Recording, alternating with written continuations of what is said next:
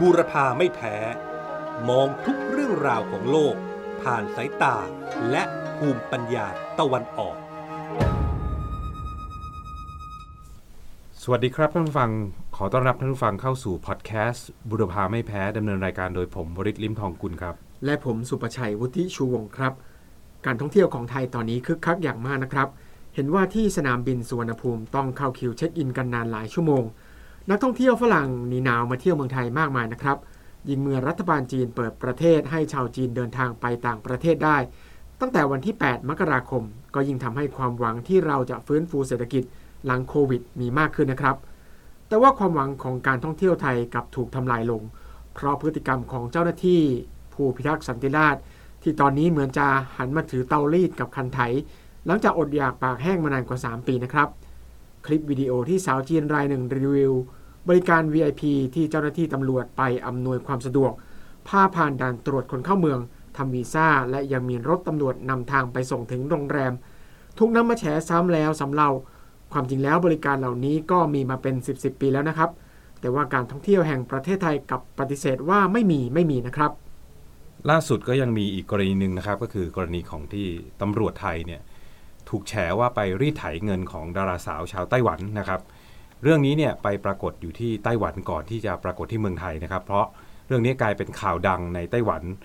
ดาราไต้หวันเธอโพสต์ลงอินสตาแกรมนะครับจนกลายเป็นข่าวดังว่า เมื่อวันที่ 4 มกราคมที่ผ่านมาเนี่ยขณะที่เธอนั่งรถแท็กซี่กับเพื่อนๆ จะกลับโรงแรมนะครับช่วงเวลาประมาณตีหนึ่งกว่าๆเธอถูกตำรวจที่ตั้งด่านเรียกให้หยุดรถนะครับแล้วก็ขอค้นตัวค้นกระเป๋า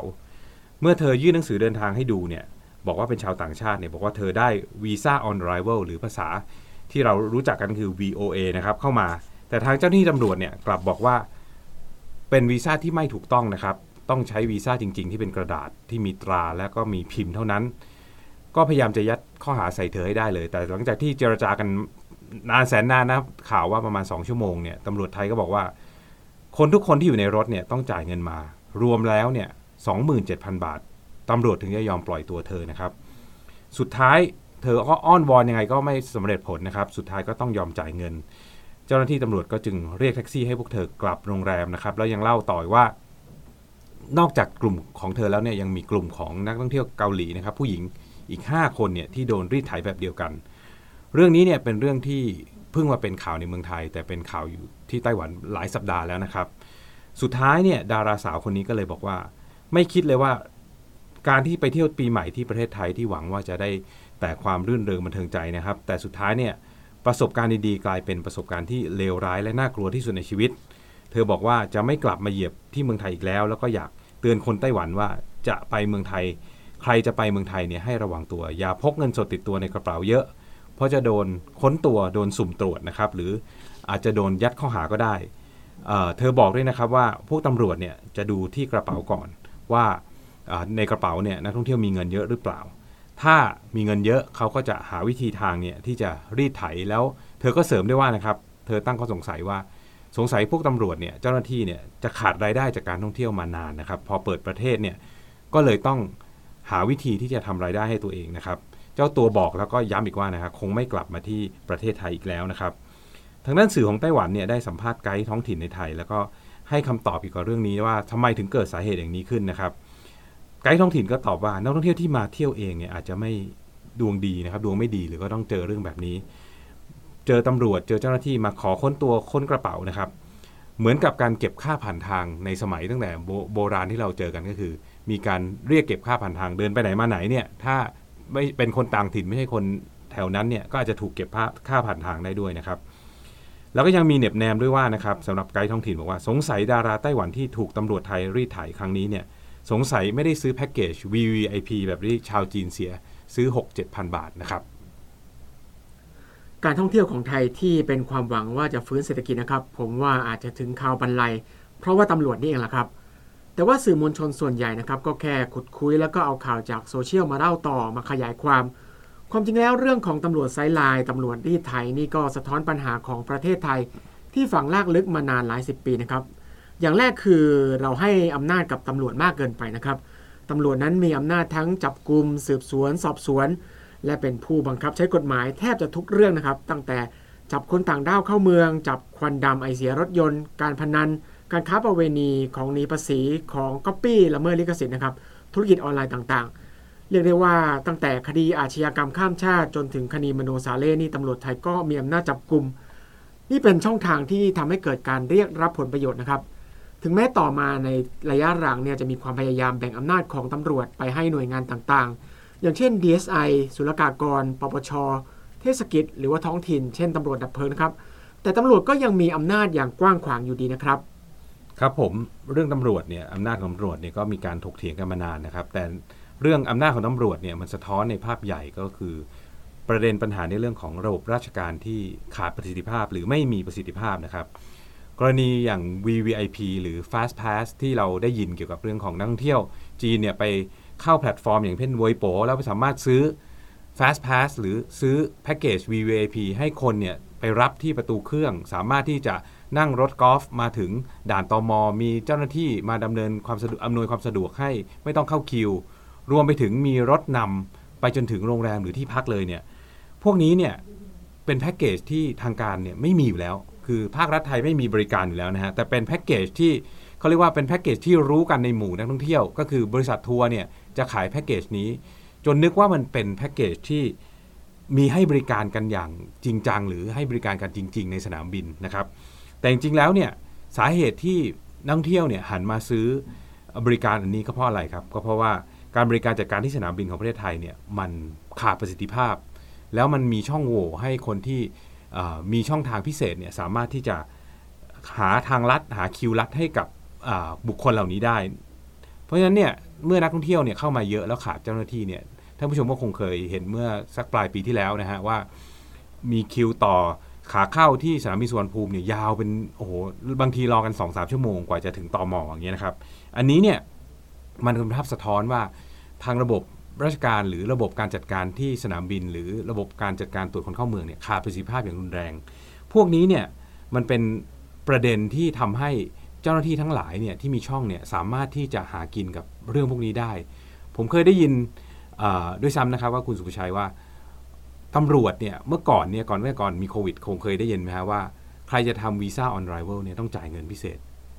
บางทีเนี่ยค่าใช้จ่ายอาจจะไม่กี่ร้อยบาท แต่จริงๆแล้วอาจจะเก็บหัวละพันบาทหรือ 2,000 บาท เพื่อที่จะอำนวยความสะดวกให้นะครับแล้วคนที่เก็บก็คือบริษัททัวร์จีน แต่คนที่ได้เงินสุดท้ายเนี่ยก็คือ เจ้าหน้าที่รัฐไทยก็คงทำเป็นธรรมเนียมแล้วเก็บไป แต่ไม่สามารถที่จะออกใบเสร็จ เป็นใบเสร็จของทางการได้ ก็อาจอาจจะออกเป็นใบเสร็จให้กับบริษัททัวร์เหมือนใบใบใบเสร็จรับเงินอะไรเงี้ยนะครับแบบเล็กๆ อันนี้เนี่ยเป็นปัญหาที่ผมคิดว่า หลาย ๆ คนเนี่ยก็มีการเสนอแก้รวมถึงรายการเราก็อยากที่จะแก้นะครับว่าจริง ๆ แล้วถ้าเคยขอวีซ่าไปต่างประเทศอลองข่าวขอดูเนี่ยจะรู้ว่าหลายประเทศเนี่ยถ้าคุณทำวีซ่าเนี่ยอาจจะใช้เวลาประมาณ1เดือน แต่ถ้าคุณอยากทำวีซ่าให้เร็วขึ้น 1 สัปดาห์เนี่ยคุณขอให้คุณจ่ายเพิ่ม หรือกรณีของประเทศอย่างประเทศอังกฤษเนี่ยทำคุณทำวีซ่า 1 วันหรือ 2 วันเนี่ยก็ทำได้ แต่วีซ่าทั่วไปเนี่ยที่ใช้ใช้เวลาประมาณ1เดือนเนี่ยคุณอาจจะจ่าย4ี่ห้าพันบาทใช่ไหมฮะ แต่ถ้าคุณต้องการวีซ่าแบบ 1 วัน 2 วันหรือ 3 วันเนี่ยแบบด่วนพิเศษเนี่ยคุณอาจจะต้องจ่ายถึง4ี่ห้าหมื่นบาท คืออาจจะเพิ่มขึ้นไปเลย 10 เท่า ซึ่งถ้าเราออกทางด่วนประเด็นที่บอกว่าให้คนที่ต้องการความรวดเร็วต้องการความสะดวกสบายเนี่ยเปิดทางด่วนแบบถูกกฎหมายไปเลยนะเหมือนในหลาย ๆ ประเทศที่เล่าให้ฟังไปเนี่ยมันก็จะมีคนที่ต้องการที่จะซื้อ แล้วก็ต้องการที่รับค่าค่ารับบริการโดยจะดินดีจ่ายค่าบริการ แต่คนที่ไม่ต้องการให้ บริการอย่างนี้มันถูกกฎหมายคือใครครับ คือเจ้าหน้าที่นั่นแหละ เพราะเจ้าหน้าที่คิดว่าถ้าปล่อยให้มันอยู่ใต้ดินอย่างนี้ต่อไปเนี่ยตัวเองจะมีโอกาสได้รับผลประโยชน์ที่เต็มเม็ดเต็มหน่วยกว่านี่ครับอันนี้นี่เป็นปัญหาที่ตั้งแต่ด่านหน้าของเข้าประเทศของประเทศไทยนี่ที่ต้องเร่งแก้ไข เพราะนอกจากส่วนของเจ้าหน้าที่แล้วเนี่ยส่วนที่ต้องเร่งแก้ไขแล้วเนี่ยมันก็มีส่วนของผู้ประกอบการเองด้วย ที่จะต้องเร่งแก้ไข เพราะบริบทของการท่องเที่ยวของไทยเนี่ยกำลังเปลี่ยนแปลงไปอย่างมากในช่วงหลังวิกฤตโควิดนะครับ ครับทีนี้เรามาดูกันว่าทำไมการท่องเที่ยวเนี่ยถึงมีความสำคัญกับประเทศไทยนะครับ การท่องเที่ยวเป็นเศรษฐกิจภาคบริการที่ลงทุนน้อยนะครับ แต่ได้ผลมาก และเกิดผลดีต่อธุรกิจหลายภาคส่วน ไม่ว่าจะเป็นโรงแรมที่พัก ห้างสรรพสินค้า อาหารและเครื่องดื่ม นอกจากนี้กลุ่มธุรกิจอื่นๆ เช่น ตลาดอสังหาริมทรัพย์ก็จะได้ประโยชน์เช่นเดียวกันนะครับ การท่องเที่ยวยังเป็นซอฟต์พาวเวอร์ของประเทศ เพราะว่าเมื่อนักท่องเที่ยวมาเที่ยวแล้วเกิดความประทับใจ ก็จะเป็นภาพลักษณ์ที่ดีของประเทศนะครับ ช่วยประชาสัมพันธ์ให้กับประเทศ และสามารถต่อยอดไปสู่อุตสาหกรรมทางวัฒนธรรมอื่นๆ มากมาย ไม่ว่าจะเป็นละคร ภาพยนตร์ เหมือนกับเกาหลีใต้นะครับที่ประสบความสำเร็จในการเชื่อมโยงซอฟต์พาวเวอร์ทางทางด้านการท่องเที่ยว อาหาร ละคร ดนตรี วัฒนธรรม จนคนไทยนี่ไปเที่ยวเกาหลีกันมากมาย ประเทศไทยถือว่าเป็นหนึ่งในมหาอำนาจด้านการท่องเที่ยวนะครับ หากดูจำนวนนักท่องเที่ยวต่างชาติในช่วงก่อนเกิดการระบาดของโรคโควิด ปี 2562 ประเทศไทยต้อนรับนักท่องเที่ยวต่างชาติมากถึง 40 ล้านคน ถือว่าสูงที่สุดเป็นอันดับ 8 ของโลก ในกลุ่มประเทศที่ถือว่าเป็นมหาอำนาจด้านการท่องเที่ยวนั้น คือประเทศที่มีนักท่องเที่ยวไปเยือนมากที่สุดนะครับ ก็คือฝรั่งเศส สเปน สหรัฐอเมริกา จีน อิตาลี ตุรกี เม็กซิโก และก็ประเทศไทยของเราอยู่ในอันดับที่ 8 ครับ ประเทศไทยมีรายได้จากการท่องเที่ยวมากถึงร้อยละ 30 ของ GDP คิดเป็นเงินรายได้จากการท่องเที่ยวมากเกือบ 2 ล้านล้านบาทต่อปีทีเดียวครับ ครับมีอีกคำถามหนึ่งที่จากข้อมูลที่คุณสุชัยให้มาเนี่ยคือทำไมต้องให้ความสำคัญกับนักท่องเที่ยวอย่างประเทศจีนด้วย เรื่องนี้เนี่ยหลายๆคนก็ไม่ค่อยพอใจเท่าไหร่นะครับ คิดว่าประเทศไทยเนี่ยอุ้มชูนักท่องเที่ยวจีนมากเกินไป จนทำให้นักท่องเที่ยวจีนเนี่ยทำอะไรก็ได้ในเมืองไทย หรือก่อนหน้านี้เนี่ยหลาย ๆ ปีก่อนเนี่ยคงเคยเห็นข่าวที่ คนไทยเนี่ยก็ค่อนข้างที่จะรังเกียจนักท่องเที่ยวจีนนะครับ ไม่ว่าจะเป็นภาพที่เห็นเด็กจีนเนี่ยมาฉี่ที่ฟุตบาทข้างทางปัสสาวะหรืออุจจาระในที่ที่ไม่ควรทำหรือล้างเท้าในอ่างล้างหน้าอะไรอย่างนี้นะฮะหลายๆคนก็ค่อนข้างจะไม่พอใจรวมถึงรอบล่าสุดเนี่ยก็จะมีคนไทยบางกลุ่มที่พยายามก่อกระแสว่าการที่จีนเปิดประเทศอย่างกระทันหันเนี่ย จะเป็นการที่ทำให้เกิดกระแสการแพร่ระบาดของโรคโควิดอีกรอบหรือเปล่า อันเนี้ยเป็นสิ่งที่คนไทยเนี่ยหลายคนเนี่ยยังยังไม่ทราบว่าจริง ๆ แล้วเนี่ยการท่องเที่ยวของไทยเนี่ยพึ่งพานักท่องเที่ยวจากจีนเนี่ยมากมายมหาศาลขนาดไหน อันเนี้ยเราอยากจะอธิบายให้ฟังนะว่าทำไมนักท่องเที่ยวจีนถึงมีความสำคัญกับนักท่องเที่ยวไทยมากนะครับกับการท่องเที่ยวไทยมากนะครับ ก่อนการระบาดของโควิดเนี่ยมีนักท่องเที่ยวต่างชาติมาเดินทางมาเที่ยวประเทศไทยประมาณ 40 ล้านคนนะครับ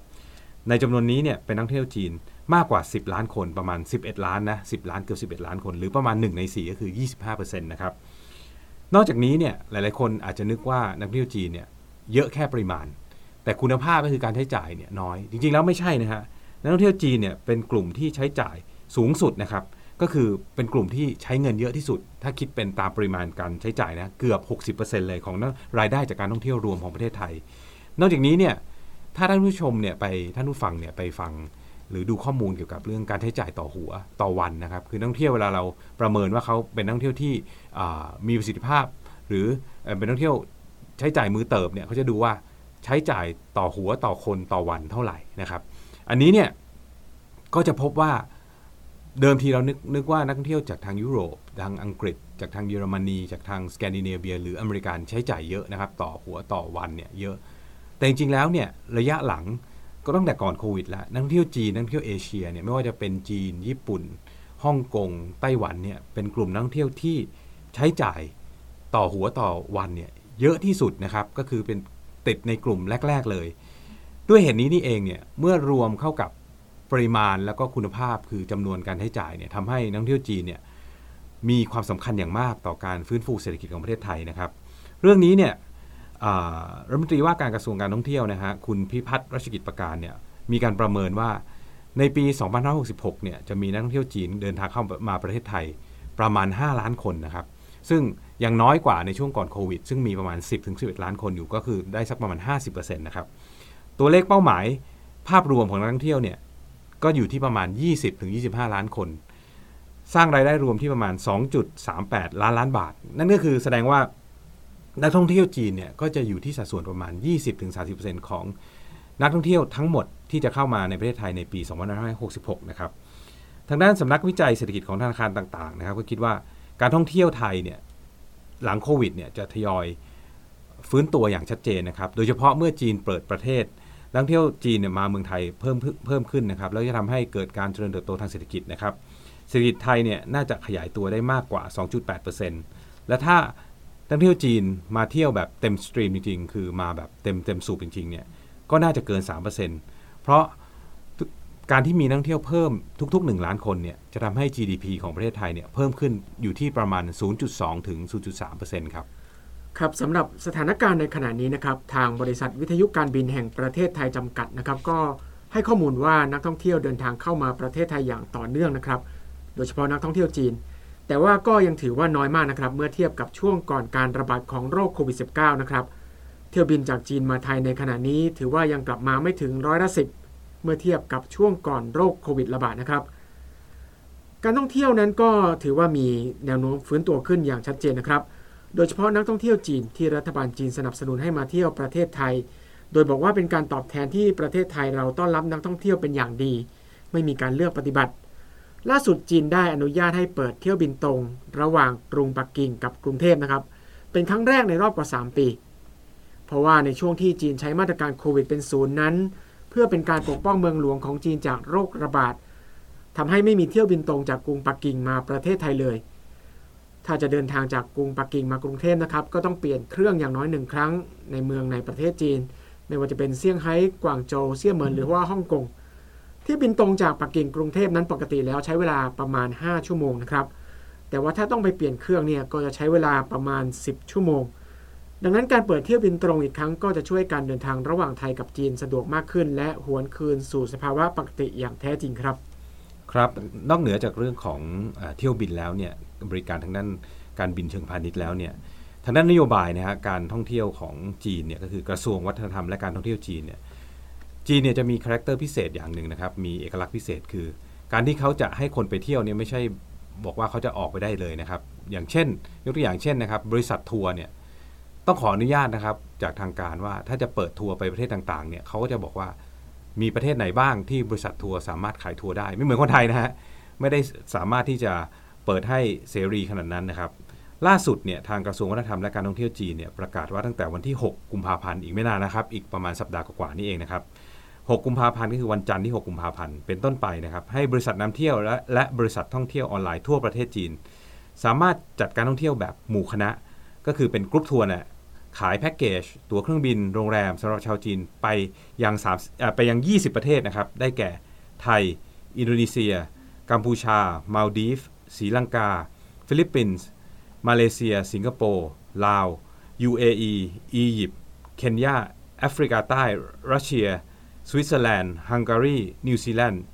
ฟิจิคิวบาและอาร์เจนตินาได้นะครับ ท่านผู้ชมสังเกตนะครับว่าจะไม่มีประเทศใกล้ชิดญี่ปุ่น อย่างเช่น ญี่ปุ่นหรือเกาหลีใต้นะครับ เนื่องจากว่าทั้งญี่ปุ่นและเกาหลีใต้เนี่ยแม้จะเป็นเพื่อนบ้านของจีนเนี่ยแต่ในช่วงที่จีนเขาเพิ่งเปิดประเทศเนี่ยกลับมีมาตรการในการกีดกันนักท่องเที่ยวจีนนะครับที่ไปท่องเที่ยวแบบรายบุคคลเนี่ยต้องทำการตรวจโควิด แล้วก็แยกเขาทางจีนเขาใช้คำว่าเลือกปฏิบัติกับ ชาวจีนเป็นพิเศษ เพราะฉะนั้นเนี่ยหลังจากที่เขาเปิดมาแล้วเนี่ยเขาก็จะเลือกว่าไม่ไม่อนุญาตให้จัดกรุ๊ปทัวร์ไปยังประเทศเกาหลีใต้และญี่ปุ่นได้นะครับ นอกจากนี้เนี่ยตั้งแต่วันที่ 8 มกราคมเป็นต้นมาเนี่ยที่รัฐบาลจีนอนุญาตให้ชาวจีนเดินทางออกนอกประเทศได้เนี่ยแบบนั้นเนี่ยเป็นการท่องเที่ยวแบบเฉพาะบุคคลเท่านั้นนะครับ ก็คือถ้าเป็นภาษาการท่องเที่ยวเขาเรียก FIT คือ Free Individual Travelers นะครับ แต่การขาย Package ทัวร์หรือการขายแบบเป็นหมู่คณะนะครับเป็นกรุ๊ปทัวร์เนี่ยยังไม่เปิดต้องรอวันที่ 6 กุมภาพันธ์นี้ก่อน ซึ่งการท่องเที่ยวหลักๆ เลยเนี่ยท่านผู้ชมต้องเข้าใจ ท่านผู้ฟังต้องเข้าใจก่อนว่า คนจีนเนี่ยรุ่นเก่าๆ หรือคนจีนที่สูงอายุหน่อยเนี่ยก็จะเหมือนคนไทยนะคือไม่ชอบที่จะเดินทางไปท่องเที่ยวด้วยตัวเอง ยินดีที่จะซื้อแพ็กเกจทัวร์ไปดีกว่า เพราะมีคนบริการให้ทุกอย่างอย่างเงี้ยคนจีนเองก็จะนิยมลักษณะนี้มากกว่านะครับอันนี้เนี่ย มันจะเป็นกระแสหลักที่จะทำให้เกิดกระแสบูมของการท่องเที่ยวไทยในในสายตาคนจีนขึ้นมา แล้วก็รายได้ที่เป็นก่อเป็นกำก็จะเข้ามาในหลังจากวันที่ 6 กุมภาพันธ์นี้เองนะครับ ประกาศล่าสุดที่จีนอนุญาตให้บริษัทท่องเที่ยวเนี่ยจัดโปรแกรมทัวร์และขายแพ็กเกจตั๋วเครื่องบินบวกโรงแรมเนี่ยนอกจากนี้นี่สำคัญนะครับสามารถที่จะทำการประชาสัมพันธ์และส่งเสริมการขายได้เนี่ยมันจะยิ่งสร้างการรับรู้ให้คนคนจีนเนี่ย ยิ่งเข้ามาในประเทศไทยมากขึ้น เพราะเขารู้นะครับว่าแหล่งท่องเที่ยวอื่นๆเนี่ยเขาถูกเลือกปฏิบัติ แต่เมืองไทยเนี่ยได้รับการต้อนรับค่อนข้างที่จะอบอุ่นนะครับ โดยรัฐบาลจีนเนี่ยระบุเลยว่าประเทศเหล่านี้เป็นมิตรนะครับ 20 ประเทศที่เขาอนุญาตเนี่ยและไม่มีมาตรการกีดกันนักท่องเที่ยวจีนครับครับทีนี้เรามาดูแนวโน้มใหม่ของนักท่องเที่ยวจีนหลังการระบาดของโควิดนะครับชาวจีนจำนวนมากนะครับต้องการออกเดินทางไปท่องเที่ยวในต่างประเทศ หลังจากถูกล็อกดาวน์มานานกว่า 3 ปี แต่ปรากฏการที่เรียกกันว่าเที่ยวล้างแค้นนะครับหรือว่าการหลั่งไหลออกนอกประเทศจีนของคนจีนนะครับจะไม่เหมือนเดิมอีกต่อไปนะครับ หลักๆก็คือ1นะครับชาวจีนในยุคใหม่นี้จะเลือกท่องเที่ยวในระยะใกล้นะครับ และไปในประเทศที่มีบริการสุขภาพที่รองรับ อันที่ 2 คือการท่องเที่ยวอิสระ ชาวจีนจะนิยมหาข้อมูลเองมากกว่าที่จะมากับกรุ๊ปทัวร์นะครับ 3 ก็คือชาวจีนในยุคใหม่เนี่ยต้องการประสบการณ์ใหม่ แต่ก็ในขณะเดียวกันก็ต้องการความสะดวกสบายและปลอดภัยสี่ก็คือชาวจีนในยุคใหม่นี้ใส่ใจต่อราคาน้อยลงนะครับ แต่เน้นที่ความคุ้มค่ามากกว่า เพราะฉะนั้นเนี่ยทั่วศูนย์เหรียญในอดีตเนี่ยคงจะไม่มีอนาคตอีกต่อไปนะครับ สุดท้ายอันที่ 5 ก็คือ ชาวจีนเนี่ยจะมองหาสถานที่ท่องเที่ยวที่ไปแล้วปลอดภัย สบายใจ แล้วก็ให้ความสำคัญกับทัศนคติของคนจีนของประเทศเจ้าของบ้านด้วยนะครับ ครับ อย่างที่คุณสุภชัยว่านะครับหลังโควิดเนี่ยคนจีนเขาระวัดระวังตัวเกี่ยวกับเรื่องการติดเชื้อเรื่องโควิด เรื่องโรคต่างๆเนี่ยมากกว่าเดิมมากนะครับถ้าท่านผู้ชมท่านผู้ฟังจะสังเกตได้ว่ากระแสข่าวในจีนเนี่ยหลังจากที่จีนเปิดประเทศให้มาท่องเที่ยวเมืองไทยได้ตั้งแต่วันที่ 8 มกราคมเนี่ยมันก็ไม่ได้มีกระแสของการติดเชื้อมา เพราะก่อนที่ชาวจีนเขาจะเดินทางออกนอกประเทศเนี่ยเขาต้องมีการการจะขึ้นเครื่องบินเนี่ยเขาต้องตรวจเชื้อโควิดก่อน ไม่ฉะนั้นเนี่ยเขาก็บินไม่ได้เพราะฉะนั้นเนี่ย โอกาสที่จะเกิดว่าคนจีนมาแพร่เชื้อโควิดในประเทศไทยเนี่ยแทบจะเป็นไปไม่ได้เลย แล้วก็ถ้าที่ผ่านมาที่ผ่านมาหลายสัปดาห์3 4สัปดาห์เนี่ยก็แทบจะไม่มีข่าวนี้เลยนะท่านผู้ชมที่จะถ้าถ้าถ้าถ้าสังเกตดีๆก็จะไม่มีนะครับ หลังวิกฤตโควิดเนี่ยชาวจีนเนี่ยเขาระมัดระวังในการเดินทางมากขึ้นนะครับ คือเกือบทุกคนเนี่ยคำนึงถึงเรื่องสุขภาพและการรักษาพยาบาล คือเขาก็กลัวว่าถ้าเขาเดินทางออกนอกประเทศเนี่ยถ้าเขาเจ็บป่วยขึ้นมาเนี่ยเขาจะจัดการความเจ็บป่วยอย่างไรนะครับ คนจีนจำนวนมากเลยถ้าไปมอนิเตอร์ในสื่อของจีนเนี่ยบอกเลยว่า การไปเที่ยวหลังจากนี้จะเลือกประเทศที่เดินทางไม่ไกลมาก และมีระบบการรักษาพยาบาลที่ดี และราคาที่สมเหตุสมผล เช่น ประเทศไทย สิงคโปร์หรือญี่ปุ่น ชาวจีนจะหลีกเลี่ยงที่จะไปยังเมืองใหญ่ที่มีผู้คนแออัดนะครับจังหวัดท่องเที่ยวสำคัญสำคัญของเมืองไทยที่เคยรับนักท่องเที่ยวจีนจำนวนมากไม่ว่าจะเป็นกรุงเทพเชียงใหม่ภูเก็ต ก็จะไม่ได้เห็นนักท่องเที่ยวจีนมากเหมือนแต่ก่อนอีกแล้วนะครับนักท่องเที่ยวจีนเนี่ย จะไปแหล่งท่องเที่ยวที่เราเรียกว่าเป็นเมืองรองมากกว่า ก็คือไม่ใช่เมืองหลักๆนะครับ ถ้าเป็นถ้าไม่ใช่เชียงใหม่ก็อาจจะเป็นเชียงราย ถ้าไม่ใช่ภูเก็ต ก็อาจจะเป็นกระบี่ ถ้าไม่ใช่กรุงเทพก็อาจจะเป็นอยุธยาอะไรอย่างนี้เป็นต้นนะครับ ผู้ประกอบการของการท่องเที่ยวของประเทศไทยเนี่ยถ้าเห็นสถานการณ์อย่างนี้แล้วเนี่ยก็ต้องเริ่มตัวแล้วว่าที่ต้องทำเป็นข้อมูลที่เป็นภาษาจีนนะครับ ตามเมืองรองอย่างที่เรารู้จักกันนะครับ ไม่ใช่ปล่อยให้ เมืองใหญ่ๆเนี่ยทำเตรียมรับท่องเที่ยวจีนอย่างเดียว แต่เมื่อเขากระจายไปยังเมืองรองแล้วเนี่ยแหล่งท่องเที่ยวหรือผู้ประกอบการไม่ว่าจะเป็นร้านอาหารโรงแรมเนี่ยก็ต้องเตรียมตัวเรื่องนี้ให้พร้อมนะครับ นอกจากนี้เนี่ยอาจจะต้องทำข้อมูลเชิงเชิงเชิงรุกนะครับ เผยแพร่ข้อมูลลงในแพลตฟอร์มของจีนนะครับ ไม่ใช่ลงแต่ในส่วนของสื่อของไทยนะครับ ต้องใช้แผนที่ที่มีภาษาจีน ใช้ WeChat เวยป๋อไป่ตู้โต่วอินนะครับ WeChat คืออะไรครับ WeChat ก็เหมือนวันไลน์ของประเทศไทยนี่แหละเวยป๋อก็จะเหมือนโซเชียลมีเดียเหมือน Twitter เหมือนกับ Facebook นี่แหละ ไป่ตู้ก็จะเหมือน Google นะครับโต่วอินก็คือ TikTok นั่นแหละพวกนี้เนี่ยนักท่องเที่ยวจีนจะสามารถเข้าถึงได้ง่ายกว่า เพราะเขาไม่ได้รับโซเชียลมีเดียเหมือนคนไทยนะครับเขาสื่อสารแล้วก็ใช้โซเชียลมีเดียหลักๆเนี่ยที่แตกต่างออกไปจากที่เรารู้จัก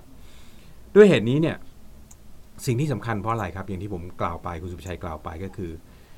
คนจีนจะมาเที่ยวแบบเที่ยวด้วยตัวเองมากขึ้น ก็คือ FIT คือ Free Individual Travelers นะครับ ไม่ได้มาแบบกรุ๊ปทัวร์จำนวนมากอีกแล้ว แล้วกลุ่มคนที่ชนชั้นกลางของจีนที่มี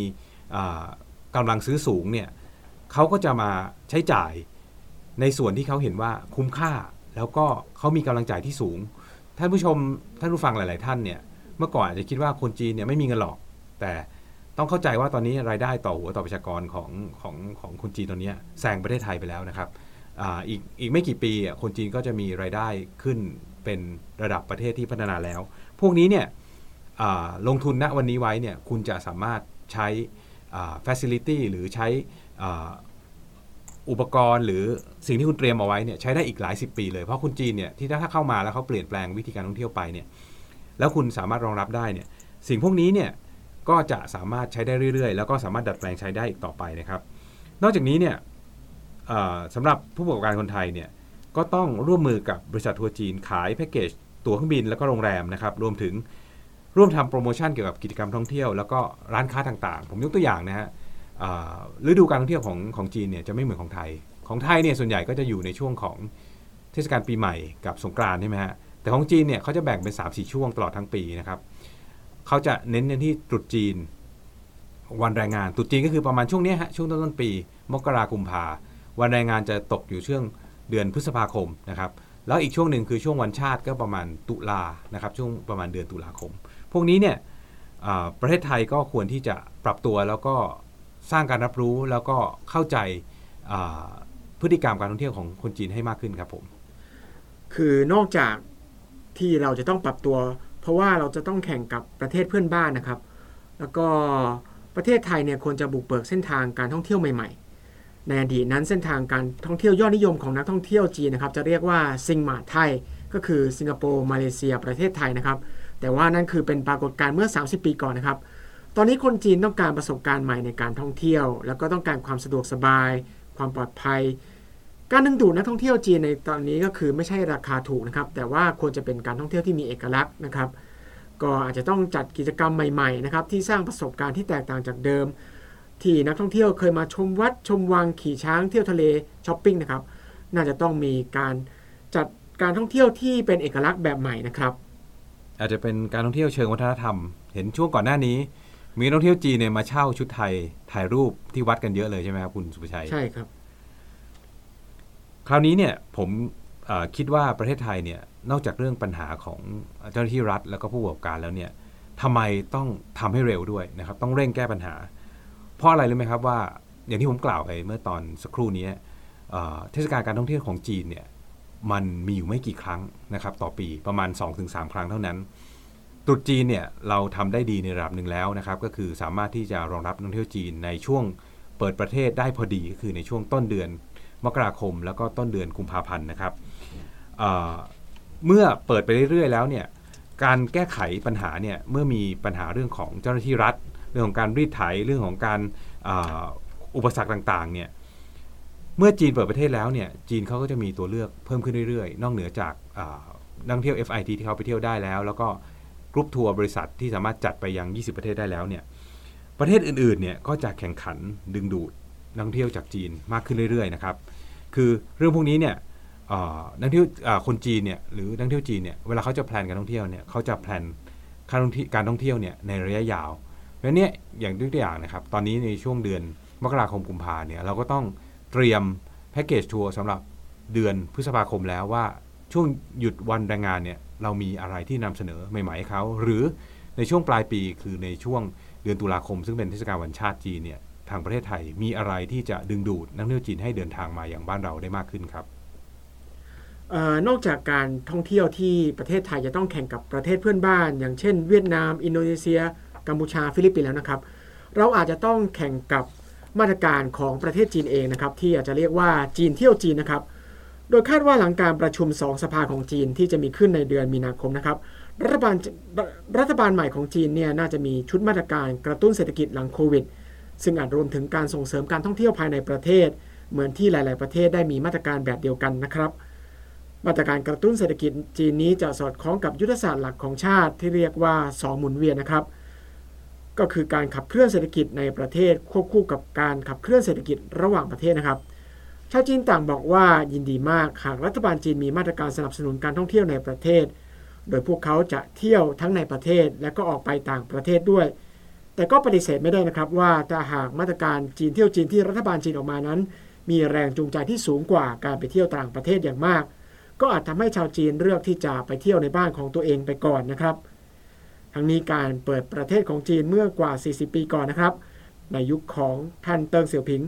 นำมาซึ่งการเปลี่ยนแปลงอย่างใหญ่หลวง ครั้งนี้เป็นการเปิดประเทศอีกครั้ง หลังการระบาดของโรคโควิด ซึ่งก็จะนำมาซึ่งความเปลี่ยนแปลงอย่างมากเช่นกันนะครับ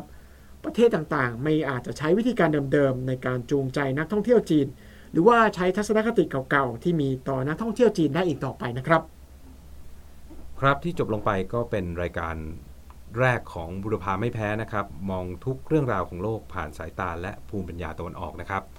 ดำเนินรายการโดยผมวริศลิมทองกุลครับ และผมสุประชัยวุฒิชูวงศ์ครับ เราจะมาพบกับรายการเช่นนี้ กันสัปดาห์ละครั้งนะครับ ติดตามกันนะครับสำหรับในวันนี้ สวัสดีครับ บูรพาไม่แพ้ มองทุกเรื่องราวของโลก ผ่านสายตาและภูมิปัญญาตะวันออก